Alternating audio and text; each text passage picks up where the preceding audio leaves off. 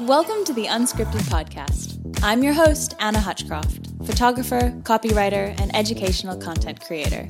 Join me while I sit down with talented photographers, savvy entrepreneurs, and inspiring educators from the unscripted community. Each week, I pick their brains and invite them to share real life advice so you can learn everything you need to know to grow your dream business.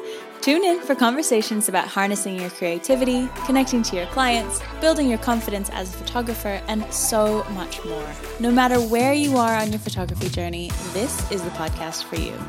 If you want to celebrate all stories, take photos that matter, and feel empowered in your craft, don't go anywhere. Let's get right into it.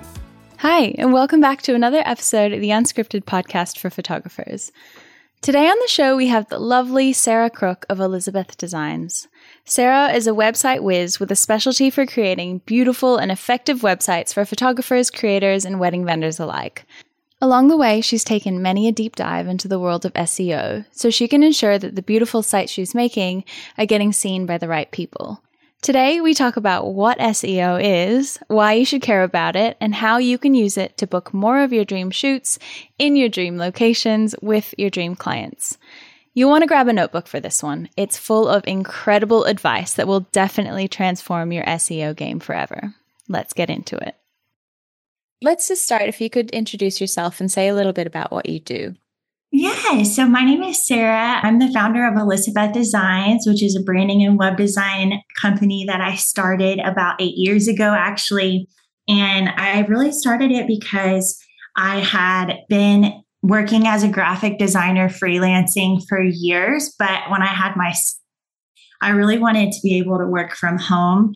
And so I started my business so I could be you know, still fulfilling my passions creatively and working in the design industry, but be able to be home with him. And so that's really how it was born. And I decided to name it after my grandmother. So Elizabeth is actually my middle name, which came from her. And she's the one who taught me everything I know about design. I was like sitting at her feet when I was a super young girl, like just handing her the different Adobe floppy disks and like just learning wow. everything I could. And so she actually passed a few years before I started my business, and it only felt fitting to name it after her. So that was about eight years ago, and now we're here today. Wow, I can't say that I know many people who have learned anything technology related from their grandparents. That's I know. it is rare now so that I think impressive. about it. Usually it's like you go home for Christmas and you're the like Apple genius that everyone's like, why isn't autocorrect working on my can you explain why I feel like all like millennials slash Gen X, Gen Z, they're like resident tech help IT gurus. but it was the other way around. That's awesome. Yep, yep. She taught me everything I know about Apple computers and Adobe platforms. And I'm so thankful. She was truly the best. wow. What a superwoman. That's awesome. Yeah.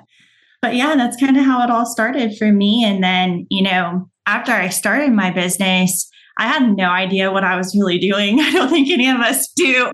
And so I was just kind of, I would say, like prying the industry, if you will. Like I knew I really wanted to pursue servicing the wedding industry. My mom was actually a wedding planner. And so I had like always been around the wedding industry and, you know, helping at the venue and had friends that were wedding photographers. So I was like, I know, like, I want to go that route, but I don't really know, like, where to start. And so I posted in a Facebook group actually and from there, it just kind of took off. And I started getting clients and building my portfolio. And the rest was kind of history.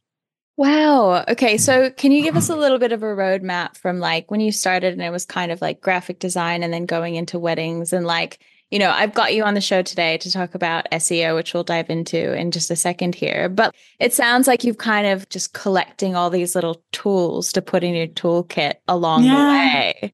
Mm-hmm. Tell us a little mm-hmm. bit more about the evolution of that. Yeah. So I had been exposed to like small business just because my family owned a printing company. And so that's actually my grandmother was basically the creative director for that printing company. And so I had been exposed to that thing. My dad was an IT tech. He was like teaching me how to build computers when I was 12. So I had like always Uh-oh. had these different interactions with like design and tech and then through my mom with the wedding industry and i had a love for like all of these different things but i didn't really know how that would work collectively together but i was really blessed to have two parents that always encouraged me to try everything and so i tried drawing and illustrating for a while. I tried graphic design. I tried helping my mom with wedding planning. I tried like being a stylist assistant at photo shoots, like all these different things to figure out like what I really loved. And I knew that at the end of the day, my two passions were definitively design and the wedding industry. And so as I just kind of sat with it, I was like, well, what makes more sense than designing for wedding planners, wedding photographers, florists, you know, what better mm-hmm. fit? And so I decided to kind of start out with these like mini packages, and I called them petite packages at the time. And I posted about them in this Facebook group, basically saying, like, hey, is there anyone out there in the wedding industry that would even be interested in something like this? Like, is anyone looking for, you know, logo design or website design that serves the wedding industry? And the post literally exploded. And the next morning after I posted it, I woke up with hundreds of messages from people that were like, oh my gosh, I've been looking for someone. I could totally use your help. And I just fell in love with working with each of these clients. And I'm very much like a people person. And so for me, it was not only like filling my cup creatively, but also like personally, just getting to like hang out with all of these different creatives and get to know their story and bring that to life through a brand and a website design. So you went viral basically. In, in a very, very small Facebook group kind of way. Yeah, I guess you could say that. and so it kind of started with like web design and design and logo design. And then how did yeah. you get into SEO? So SEO was like not on my radar at all when I started. But as I began designing websites, very quickly I learned on like, oh, this is like a really big piece that I need to know about. I need to offer. This needs to be included with my web design services because what good is a website if no one can find you? Yes. and so I began doing a deep dive and literally like buying every single course I possibly could about SEO and just learning anything that I could. I was doing mentorships, you name it. And I also began to discover how SEO is very platform specific. Like, obviously, you're optimizing your websites for Google and search engines, but also, too, the way that you optimize a website on one hosting platform is very different from the way you optimize it on another. And so I was like, man, there's so many layers that need to be unpacked, and all these things I need to learn. And so I spent a couple of years, honestly, and even now I feel like I'm still learning because algorithms change. Mm. and so it's very much still like something that is, you know, I'm always learning, always growing. But for me, that's kind of where it really started was I would say like six months, seven months into my business was, oh, I got to figure this out and I got to figure it out now because yeah. people need to have this. And so, obviously, now that I'm eight years in and I've been doing SEO for quite a long time, and I've been able to train our staff and, you know, fellow designers on how it works, how to do it, all of that good stuff. But yeah, it's definitely been an evolution. Okay, so let's just loop back for some of our listeners who might not really know what it is. Can you define yeah. SEO? What does it do? Why is it important? Why should photographers care? Yeah, so SEO is search engine optimization. That's what it stands for. And basically, it's a set of like best practices that are all to help you rank properly on search engine results pages like Google. So basically, we want to make it where your website is appearing in relevant searches based on the key phrases that people are searching for. And so, what SEO does is it helps attract the right traffic and the right people to your website based on the content of your website, the keywords, the structure of your website. And so Google is basically using their algorithm to analyze all of those things and connect people with the right information. Right. So it's kind of the thing that will help people find you and make sure that like you're being found by people who think that what you're offering is relevant to their life basically. Exactly. Yeah. And so, you know, when people are typing in these different words into Google, Google is trying to match up what they're looking for with the right websites that have that information or that product or that service. So that's how you're going to be found online. What are the top factors for successful SEO? Like, how do you do SEO so that you are found online? Like, you've made your website, you've put all this work into it. And then now, how do you make sure that like your website is what comes up when someone searches, I don't know, San Francisco wedding photographer, for example? Yeah, so this is definitely going to be a lengthy answer. um, but the main like branches, if you will, are going to be like your content. So when it comes to your content, you want to make sure that your content is relevant and that it is valuable. It's something that people are actually like looking for, that they want to read, that they want to spend their time going through, and something that's going to be insightful for them. So, content is definitely the first. And then also your keywords, kind of like I mentioned before, you want to make sure that you have the right keywords on your website that are relevant to your product or service so that people can find you when they're searching those keywords on Google. And then, of course, also backlinks. So, you want to make sure that you know other websites or social media platforms are linking to your website so that you know you're not just solely relying on google and then also too like knowing that over 80% of all website traffic is on mobile you have to make sure that you're optimizing your website for mobile devices because that's one of the first thing that google looks at and you know if your website is not accessible or it looks like crap on a phone then people are not going to interact with your website. You're going to see a huge drop off there. So, mobile optimization is another really big pillar. And then also, too, like how fast your website loads is a really big one because, especially for photographers, a lot of times people are uploading these high resolution, beautiful images, not realizing that it's making their website load really, really slow. And so, what happens yeah, like people get really frustrated by that. And they're like, why is this website not loading? Like everything is blank. And they get mm-hmm. frustrated. They click off of your website, which in turn is going to tell Google, oh, people don't like this website. We're going to, you know, push that down in the results. We're not going to send as many people there because it's taking too long to load. So page speed is a really another big one. And then also, too, you know, the overall user experience that people have when they're on your website. Do you have sufficient imagery and content? Are your text blocks broken up into headers and subheaders and paragraphs? Is it something that's easy for people to read through? And is it dynamic and engaging? Is it luring them in and captivating their attention? So, those are kind of, I would say, the main pillars that are going to contribute to whether or not you have a successful SEO score.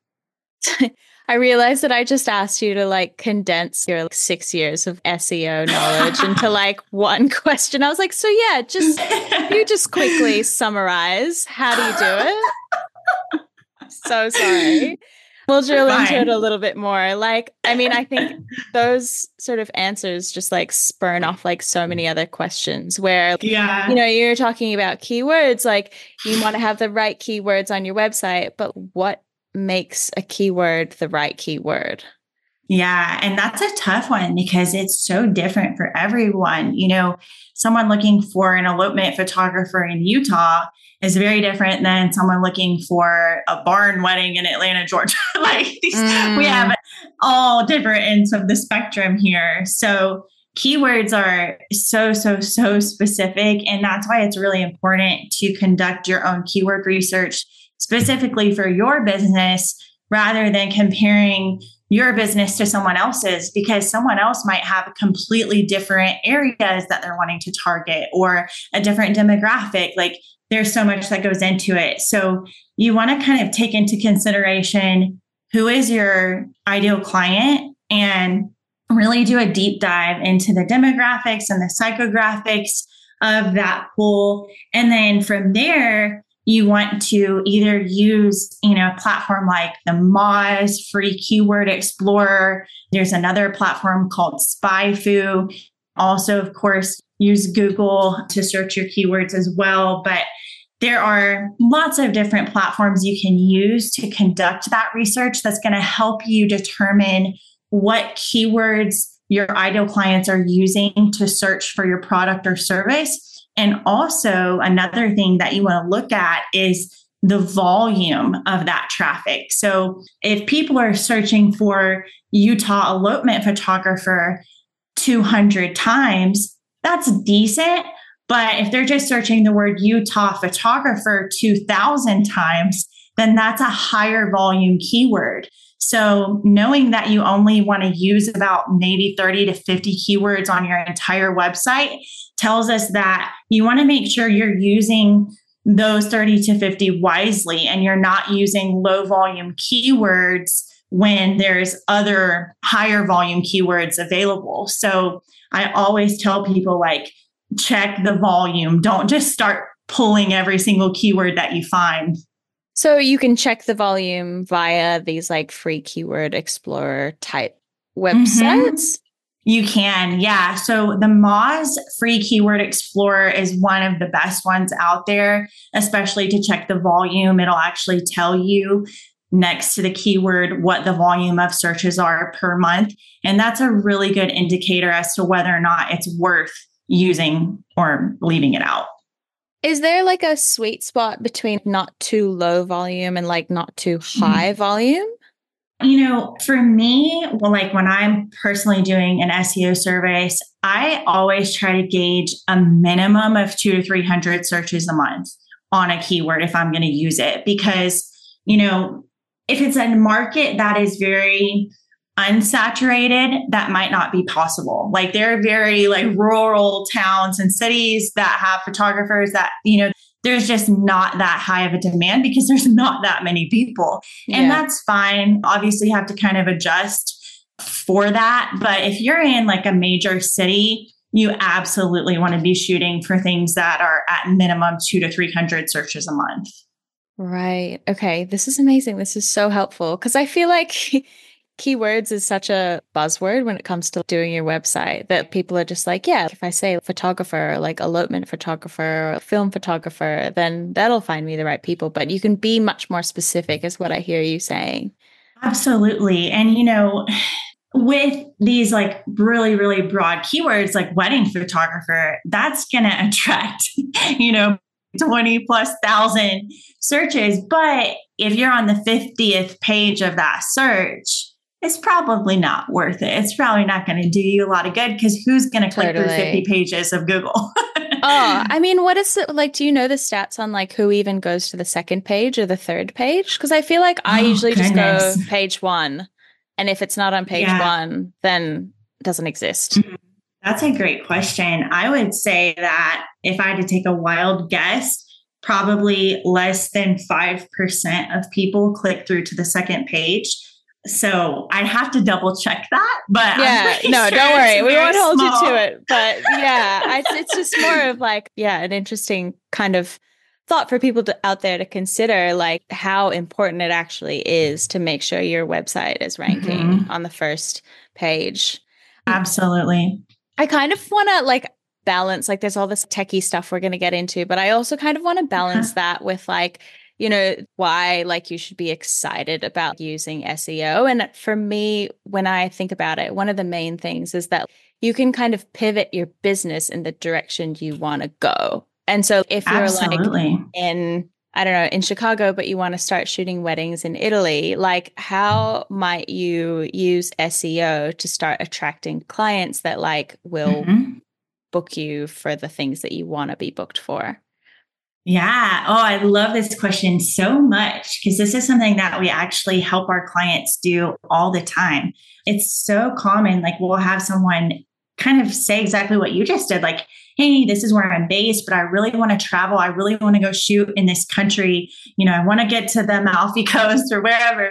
And they're like, I haven't shot there. I haven't even been there, but I really want to go. Mm. How can I get those people to my website? And we're like, first of all, keywords. We're going to put those keywords in your website in different areas, but also like blog about these places. Like blogging is one of the most powerful tools that you have as a photographer when it comes to your SEO. And so if you know, like, okay, I want to go shoot in Italy, write about that, like, write about like tips that people who are eloping in Italy would want to know, like, what are the best places to elope in Italy? Any kind of resource or valuable insight that you can create through a blog post for people to find.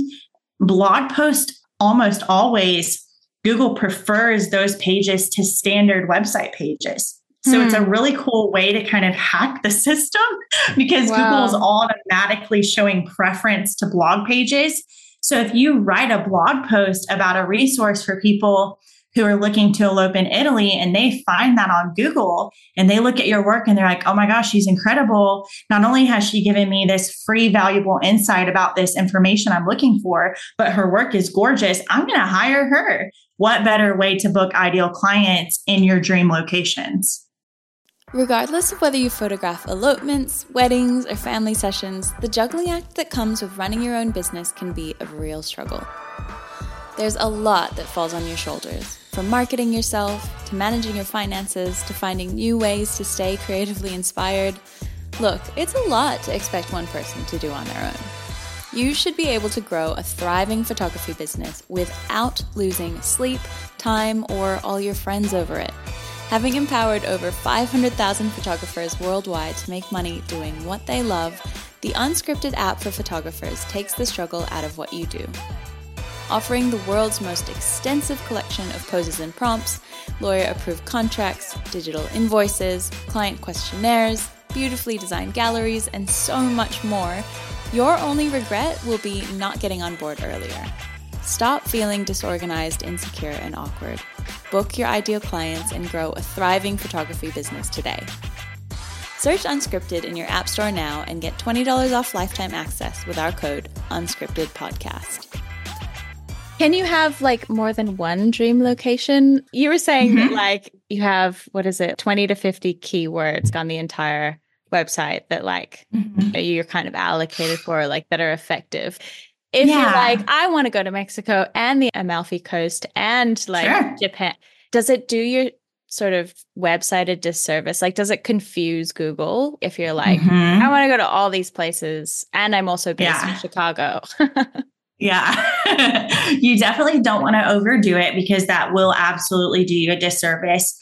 In trying to rank for everything, you'll rank for nothing. So right. you do want to be careful. We usually recommend to our clients that they focus on three to five target locations.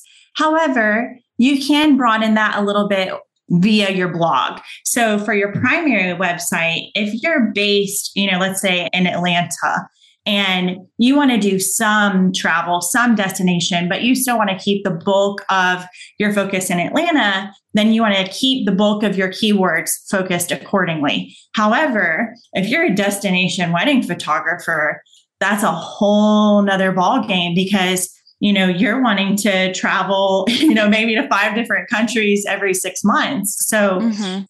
you have to play your cards right so for destination wedding photographers i always say Instead of trying to target 20 dream locations, target three to five, maybe semi annually or quarterly at the most. Because what you can do is when you change keywords out, you can resubmit your sitemap to Google via Google Search Console, and Google will re index and they'll take a second look at your website and re rank you.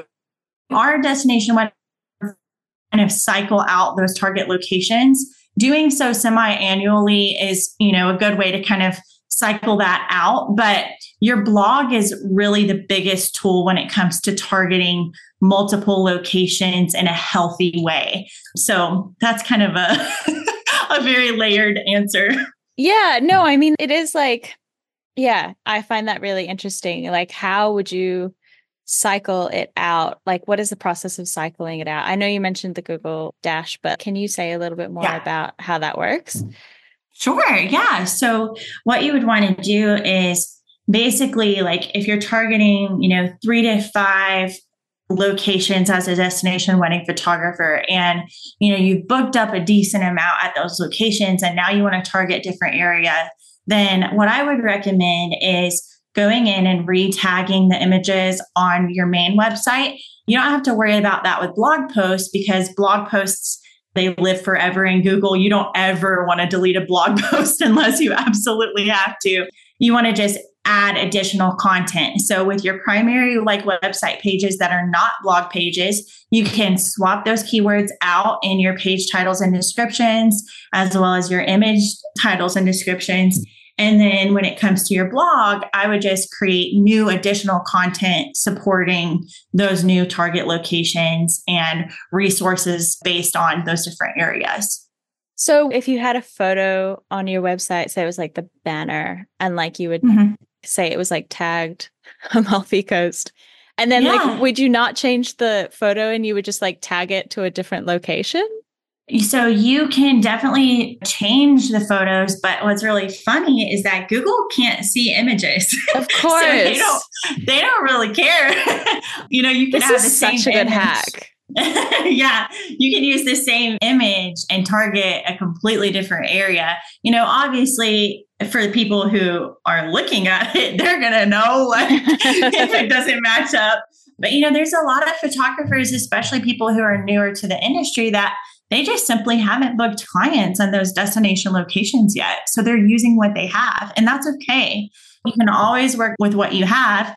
And then as you start booking those tropical destinations, you can use those images to attract other tropical destinations that you have or have not been to. I love this. This is so mm-hmm. good. Okay. Getting back onto the techie side of things, like, okay, I have so many questions, but let's just start with what's like step one for a photographer wanting to improve their SEO? Like, what's something that they can do today?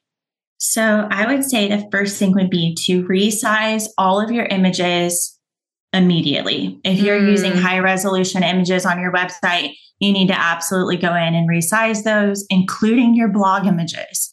There are lots of different platforms out there that you can use to easily, you know, get them down to web size, but it's imperative for your page speed that you get those down to web size. Yeah, I mean, I feel like just as a good sort of practice for photographers, I think that like every session, every gallery, you should be exporting into like high print res and web res so that you have everything kind of handy for like these two applications. Oh, absolutely. Yeah. Because, you know, like I was saying before, if someone lands on your website and it's taking super long to load, they are not going to hang around. They're going to click off and they're going to go look at somebody else. And Google's going to see that. They're going to see, oh, people are only spending like maybe five seconds on this website before they click off of it. We're going to push that down to the bottom of the search engine results. Totally. And there's so many things like you've just spent so much time on your website, you spent so much time taking beautiful photos. Like it's such a shame for this like one easy thing that you can do. Like mm-hmm. to not do it and to have your business be penalized for that. Exactly. Yeah. And I mean, especially as a photographer, like the whole point is for people to see your work. So if they land on your website and they can't even see it, like it's a waste of their time. People are going to be frustrated. When you're setting up your homepage as a photographer, like what are some things that you should be keeping in mind? So, with the homepage of your website, one of the biggest things that I see people overlook is communicating who you are, what you offer, and where you're located or what areas that you service right out of the gate before someone even has to scroll. I think a lot of times we just assume that if someone's on their website, they know who we are and they know what we're about or they found us through Instagram, but that's not always the case, especially if you are getting a decent amount of organic Google. Ideally, these people don't know who they, you are. so, you know, you want to make sure to communicate those things really, really clearly right out of the gate. And then following that, it's so important to make a personal introduction on your homepage to who you are. Not that you need to like write your life story, but share a little bit about you and like what makes you different and your unique approach to what you do because that's going to really help people put a face with a name and just kind of get to know the DNA of who you are and what you're about really, really quickly. I always tell people like, think of your website homepage as a roadmap with, you know, directives to all the interior pages of your site. You can use your homepage to help people understand these like core principles of your business and your approach and what you offer and then direct them to okay now go look at my bio. Now go look at my portfolio. Now go read some testimonials or book me. You know if we have some clients like people land on their homepage and they book them right away because just based on their homepage alone they got everything that they needed and so your homepage you want to kind of have a snippet of all of the different information that you have throughout your whole website so that you're constantly leading people to take that next step. I think like this actually harks back to what you were saying before about the overall user experience, where like yeah. you want to have everything kind of organized into like your headers and your subheaders and your paragraphs mm-hmm. so that it's mm-hmm. like easy for people to navigate, but also maybe yeah. easy for Google to figure out yeah. like what is important, what is not important. Can you tell us a little bit about like mm-hmm. maybe because you know how sometimes when you Google search something and then mm-hmm. there's like a little summary of what mm-hmm. the website says, where it's like if you ask Google, because everyone just talks to Google as if right types like entire questions into Google as if it's yeah. a human and can so no one like does like the old school searching anymore everyone's like "What right. is the weather today you know yeah. and then it just like will come up but it'll come up as like you know it's obviously pulled the important information from another web page but it's still on mm-hmm. like page one of google right so yeah maybe talk mm-hmm. a little bit mm-hmm. about the link between setting everything up properly and then mm-hmm. also how that's good for not only user experience but for google to like understand mm-hmm. Yeah. So, you know, as a photographer, obviously everything is very like image heavy, but again, like Google doesn't have eyes. So Google is looking at your keywords, it's looking at your tags on your images and your descriptions of your images. And it's also looking at the page titles and the page descriptions. So when you type something into Google and it's loading all of these different websites on the result page, you're going to see the name of the website. And then beneath that, you're going to see an index of each page and its description. So it's so important to use keywords in your page descriptions and your page titles to help people find you and to help Google properly index your website. But also, you want to make sure you're using those keywords in the content of your website and tagging them on your images. So you're kind of repurposing these keywords in multiple ways as you you know add in all of these different tags and descriptions throughout the pages and the images and the content so would you recommend just like really nailing down like what your 30 to 50 keywords are before you even start mm-hmm. making your website so that you can work it into like the titles and the headers and the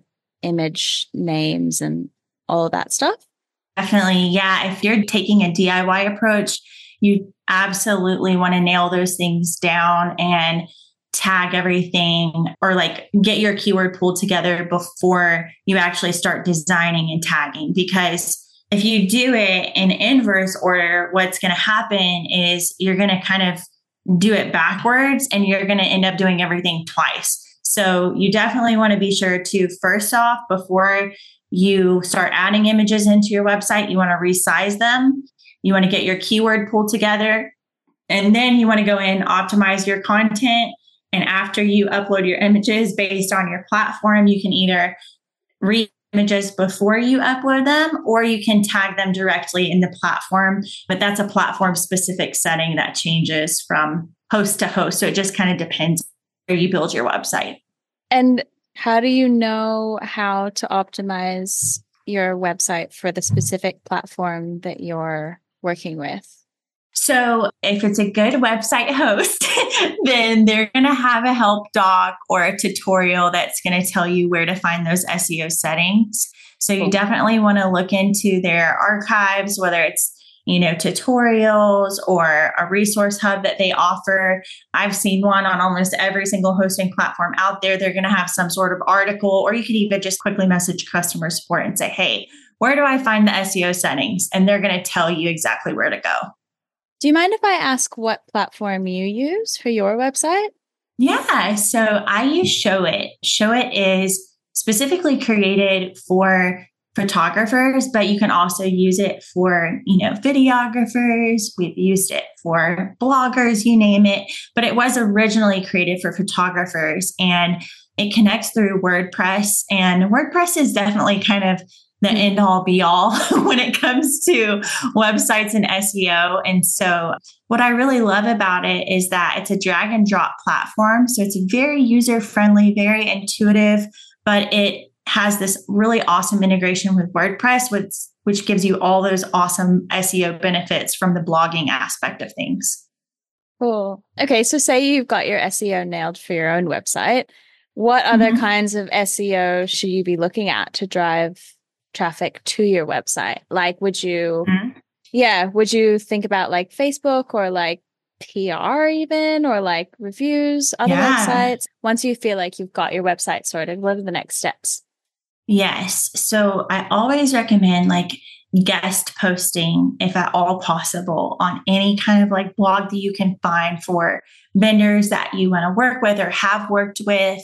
You know, if you're a wedding photographer, like if you can reach out to the wedding venues that you've shot out and say, like, hey, I want to create a resource for brides on your website, you know, can I guest post on your blog for you?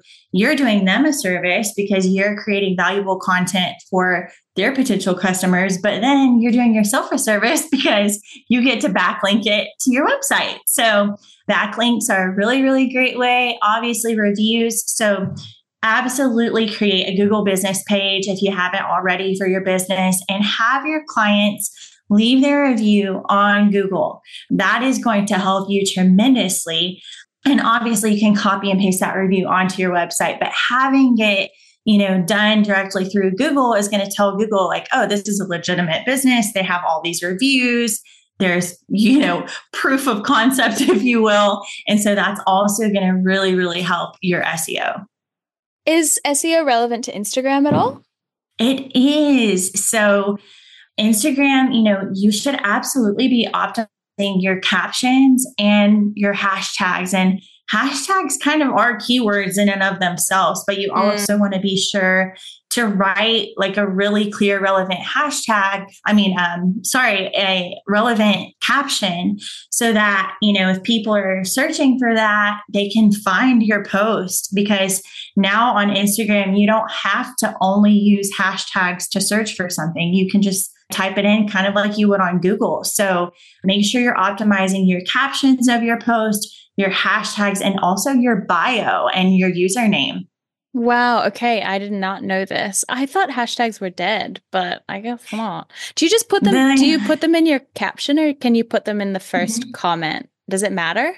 So I have personally read mixed mm. mixed uh, reviews or mixed recommendations. I actually on Instagram. That was like one of the first questions I tried to get answered, and I got a very generic answer that was basically like yeah, you should still be using hashtags.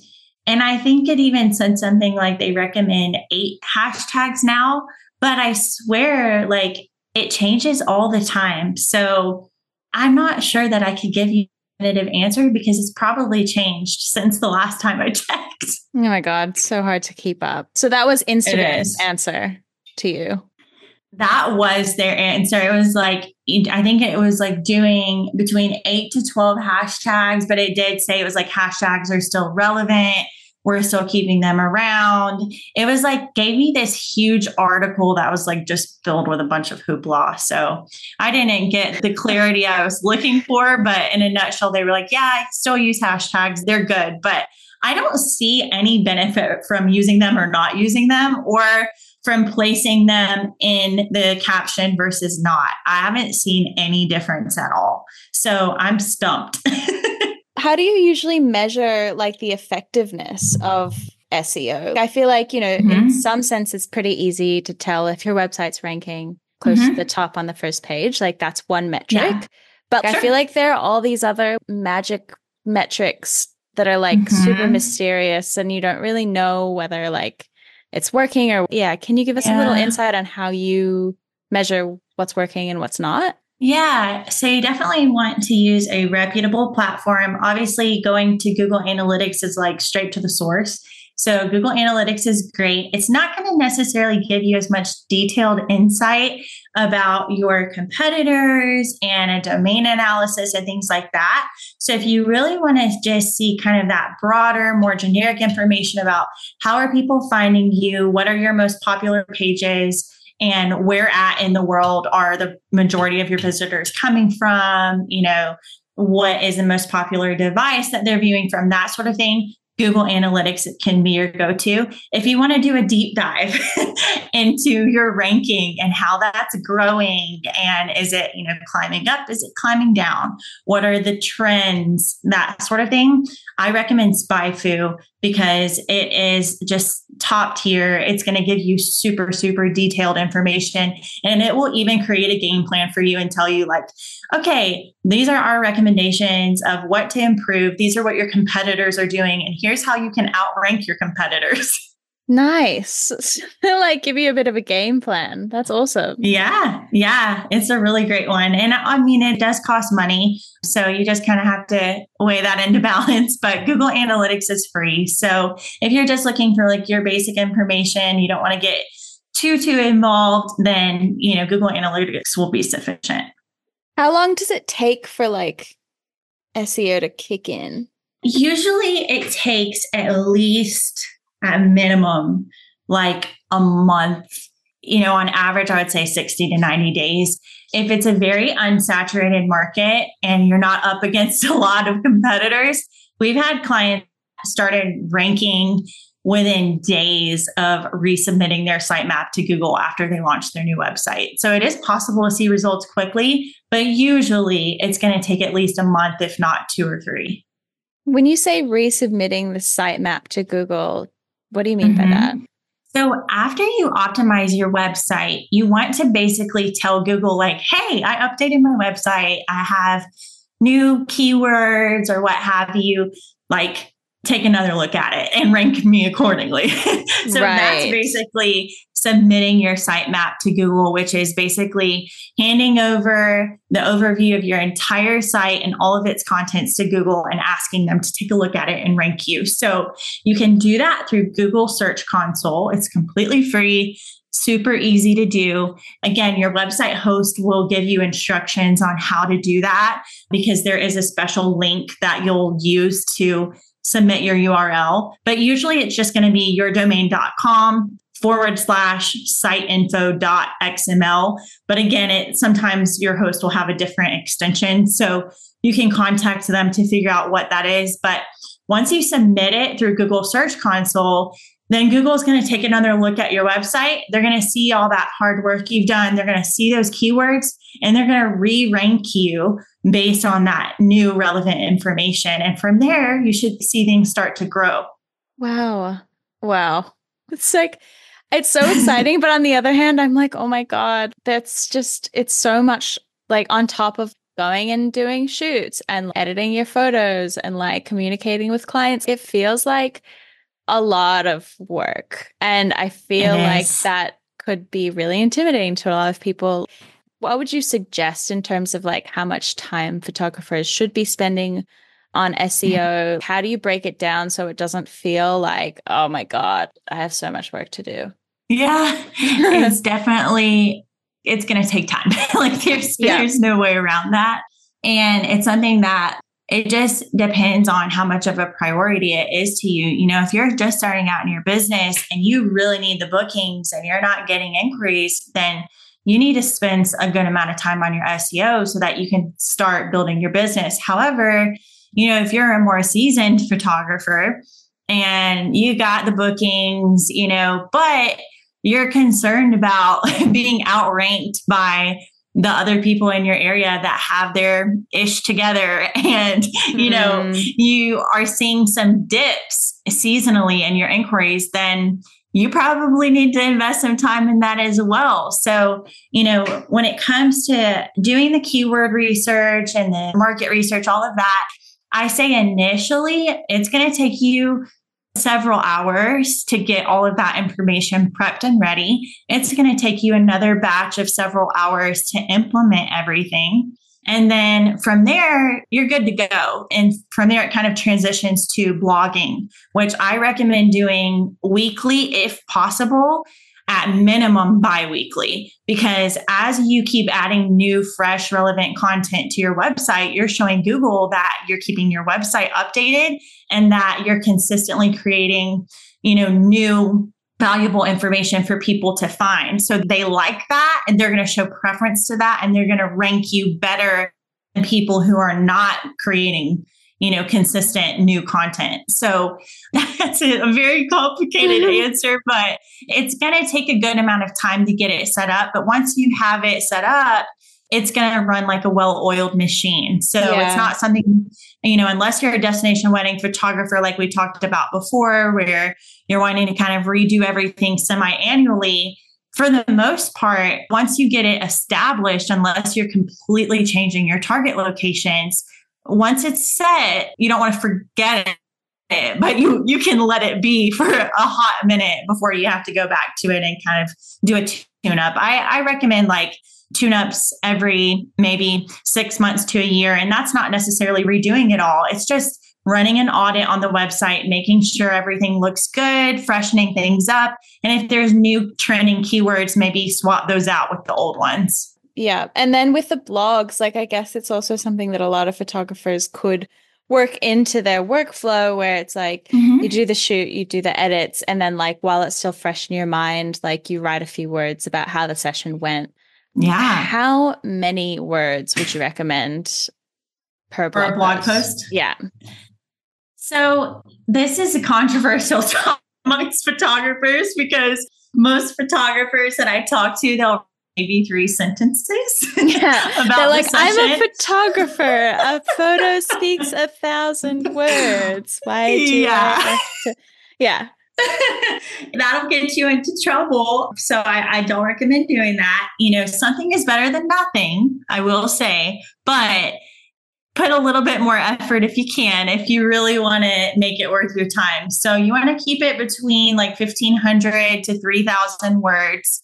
So, you know, several paragraphs. But the thing is, like, there's these incredible resources that will help you kind of form paragraphs. So if you struggle with like copywriting and things like that, Copy AI is a really great tool that can help you kind of turn a bulleted list of ideas into paragraph form. But again, like Google is looking at the quality of the content. So by no means should you just like pop over to Chat GPT and let it write everything for you. Mm, yeah, especially because if everyone's doing that, then like you're not really yeah. creating unique content, which is like one of the main correct things for SEO too, isn't it? Yep. And it will get you flagged as spam and then Google won't rank your website at all. Eee, scary. Mm-hmm. so don't do that. Don't do that. all right. All right. We've yeah, heard it straight from the horse's mouth. Thank you so much for joining us today. I'm starting to wrap up a yeah. little bit here, but do you have any parting words to leave our audience with? Anything I haven't asked you yet that you'd like to talk about? Oh goodness. I would just say like when it comes to your SEO, like something is better than nothing. I think a lot of times people get really overwhelmed and they're like, gosh, like I'll get to that another day. I don't have time for it. And they put it off. And then before they know it, their inquiries are dried up and you know social media can only take you so far so mm. don't make the mistake of relying on social media in place of your website that is a big big mistake and it will be a huge disservice for you so you know even if you do the first three baby steps of getting everything ready that's better than not doing anything so you know do what you can and just take your time with it but it's definitely, you know, you're going to see a big return on the investment of that time. Remind us what the first three baby steps are again. Yeah. So I would say the first three baby steps are going to be to resize your images, yep. gather your keyword pool, and then tag your images, write your page titles and descriptions. Thank you so much. This has been so helpful. For yeah. listeners out there who might be ready to engage your help, or maybe they're listening to all of this and they're like, I don't want to do it. I want Sarah to do it for me. Where can they find you? And tell us a little bit about what else you offer.